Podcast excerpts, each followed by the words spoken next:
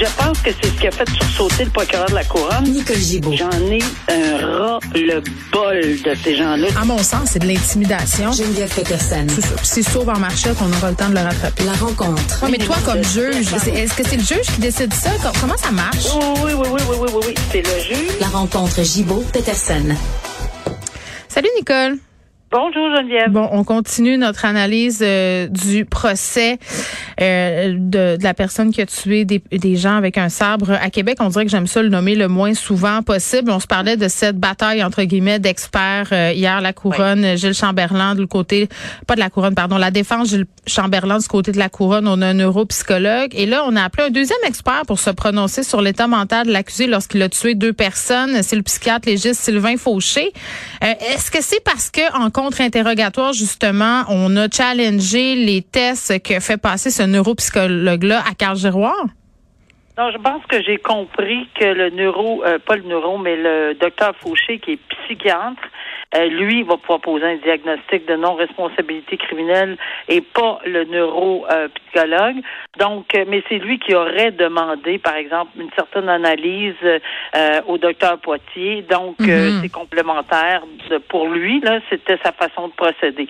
Alors, c'est une façon de procéder. Tu sais, c'est pas tous les médecins qui procèdent de, de la même façon. Donc, c'est une, euh, c'est- une façon. Lui, euh, le docteur évidemment, témoigne en contre-preuve pour la couronne. Pourquoi? Parce que c'est à la défense d'établir par pré- prépondérance de preuve qu'il est non responsable criminellement.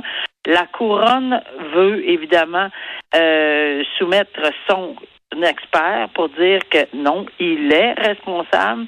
Et là, ils ont une coche de plus dans ce cas-là, c'est qu'ils ils, devront évidemment par la preuve hors de tout doute raisonnable qu'il a commis un meurtre au premier degré de propos délibérés puis tout ça. Alors c'est une question là-dessus. Mais ce qui est important de comprendre, c'est que le docteur, c'est complètement diamétralement opposé. On s'en, on le savait parce que on sait depuis le début qu'un psychiatre pour la couronne, un psychiatre pour la défense, ce que communément les gens appellent les batailles d'experts.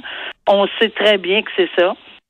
On sait que le jury est très attentif, va écouter, même si c'est compliqué la, la médecine, ces gens-là sont quand même habitués de témoigner devant les tribunaux. Et euh, ils, en fait, le docteur Fauché, sa version à lui de son diagnostic, son analyse, il est, il est à son début. Là. Il y a une cinquantaine de pages et plus de rapports qu'il a déposés. Alors, il va passer à travers ce rapport-là devant les jurés pour leur expliquer le, le plus facilement possible là, pour en, termes d'être humain qui comprend, qui, qui, qui- même moi, là, avec X nombre d'années, quand j'entendais des, des experts, que ce soit n'importe quoi, psychiatrie ou dans n'importe quel domaine, euh, il faut, vraiment que ces gens-là soient en mesure de, verbaliser leur affaire puis de le, dire de façon compréhensible. Alors lui, c'est le, c'est une personne qui euh, qui, est, tout à fait conscient, selon lui, et non pas non responsable criminellement. Donc, on sait très bien que c'est là-dessus que ça va. Pourquoi? Parce que euh, il s'était construit, puis c'est- c'est- il commence comme ça en disant que c'est il y, y a du ressentiment depuis très, très, très longtemps, cet individu qui a maintenant 26 ans. Euh, il y en a depuis le très bas âge, euh, pour toutes sortes de raisons familiales, des, des, choses qui est arrivées dans son passé. Et il, s'est, euh, il, il a ce ressentiment et il estimait que tuer des gens, là, c'est, c'est, c'était la façon de, de, de passer. euh, donc, euh, Oui, ça semble pas, euh, ça semble pas être quelqu'un qui veut faire partie de la société. Ça semble plutôt être un jeune homme euh, qui se place en vraiment en retrait, puis qui, Oui. qui trouve que ça n'a pas de bon sens, puis qui vaut mieux que ça. Là. Puis ça, c'est ma lecture Alors- à moi de ce que je peux lire de, de- dans, Oui, dans les différents comptes rendus. On- on est, comme je dis au début, puis sans ça. dévaloriser, puis il n'aime pas le monde dans lequel il vit, puis il est incompris. C'est pour ça qu'il se réfugie dans les jeux vidéo aussi, tu sais. Oui, exactement. Donc, euh, selon lui, là, c'est des éléments, selon le docteur Fauché, c'est- c'est des éléments qui, qui laissent entrevoir là, que c'est un, un ressentiment profond depuis euh, depuis longtemps. Alors, on va voir. Ça, c'est intéressant parce que lui va le développer. Comme je dis, c'est toujours plus facile de développer son rapport.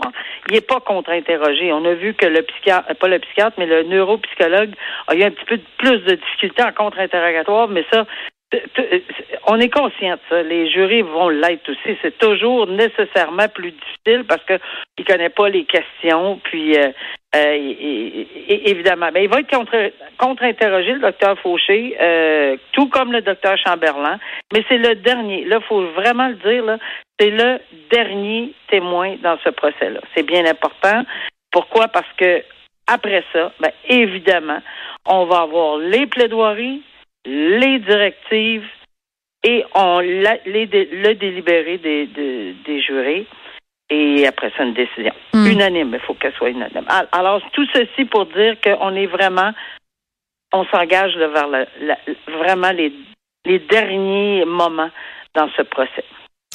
Nicole, un phénomène dont on a souvent parlé, toi et moi, c'est euh, l'effet boule de neige quand il commence à y avoir des dénonciations par rapport euh, à des agressions sexuelles.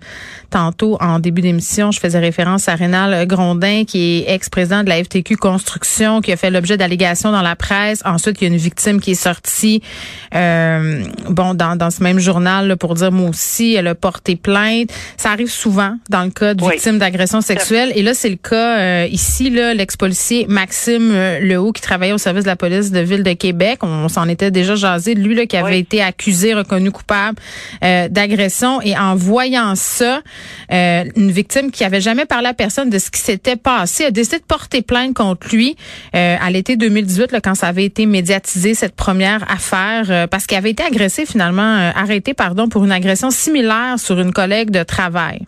Oui, puis c'est exactement ça. Souvent, c'est ce qui euh, allume euh, quelque chose chez une potentielle victime.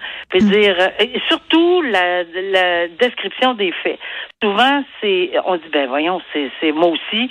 C'est exactement ça. C'est comme ça, ou c'est à peu près ça, ou ce sont les mêmes paroles que, que qu'il aurait dit à son procès antérieur, ou à peu près. De toute façon, on a compris ici que euh, il, c'est, évidemment, là, euh, le juge a complètement rejeté la version de l'accusé euh, qui disait que, bon, euh, elle était consentante. Il y a toujours, toujours, dans des crimes de cette nature-là, c'est sûr que des fois, c'est difficile. Je sais, je l'ai vécu moi-même c'est difficile euh, de, de faire vraiment. Il y, a, il y, a, souvent une ligne très fine entre le consentement, puis on, on en a parlé hier mm. ensemble, là, euh, qu'il y a apparence de consentement, puis c'est comme évident. Mais il y a des fois que c'est nettement exagéré. Et ici, les propos utilisés par le juge, c'est c'était pas fiable, c'était pas crédible, il ne le croit pas. Euh, alors, il, il en est arrivé à la conclusion que, hors de tout doute raisonnable, mm. euh, il n'y avait pas de, il n'y avait pas de consentement pour les rapports sexuels euh, allégués et prouvés selon le, juge. Alors évidemment, l'ex-policier là, on va avoir, c'est c'est deux peines. Il y a déjà, il est en détention pour euh, a été condamné à 18 mois le 16 décembre dernier. Puis là, ben on va certainement plaider encore de la détention, là, de toute évidence.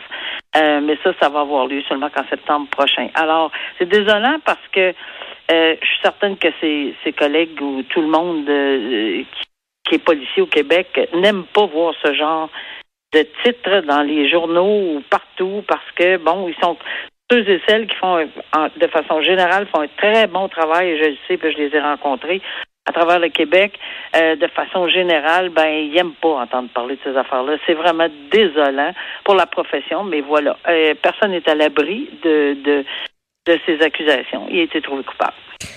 Nicole, on se parle d'un homme euh, qui a commis un crime très, très, très grave pour la somme de 40 dollars. C'est-à-dire que quelqu'un lui devait 40 dollars et Gordon Gray le poignardé, évidemment, l'autre homme qui est décédé, et là, il est comme de 15 ans de prison. Oui, puis j'ai compris à travers le, le, le, papier de, de, de Michael Nguyen que c'était le troisième procès de cet homme-là. Là. Oui.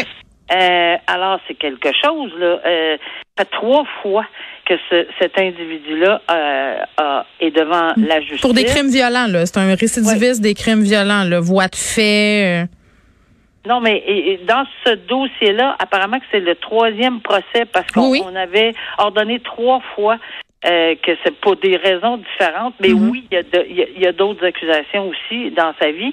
Mais euh, et le, le tribunal a, a, qualifié ceci de OK, c'est un homicide involontaire, mais pour la question de la sentence, ce qui est bien important, c'est que on l'a rapproché du quasi-meurtre. Je trouve ça la, la théorie du quasi-meurtre, c'est beaucoup plus euh, de, l'ordre du quasi-meurtre que de l'ordre de bon ben c'est juste un geste euh, peut-être pas si violent. parce que la couronne est, évidemment là, suggérait euh, vraiment 16 ans.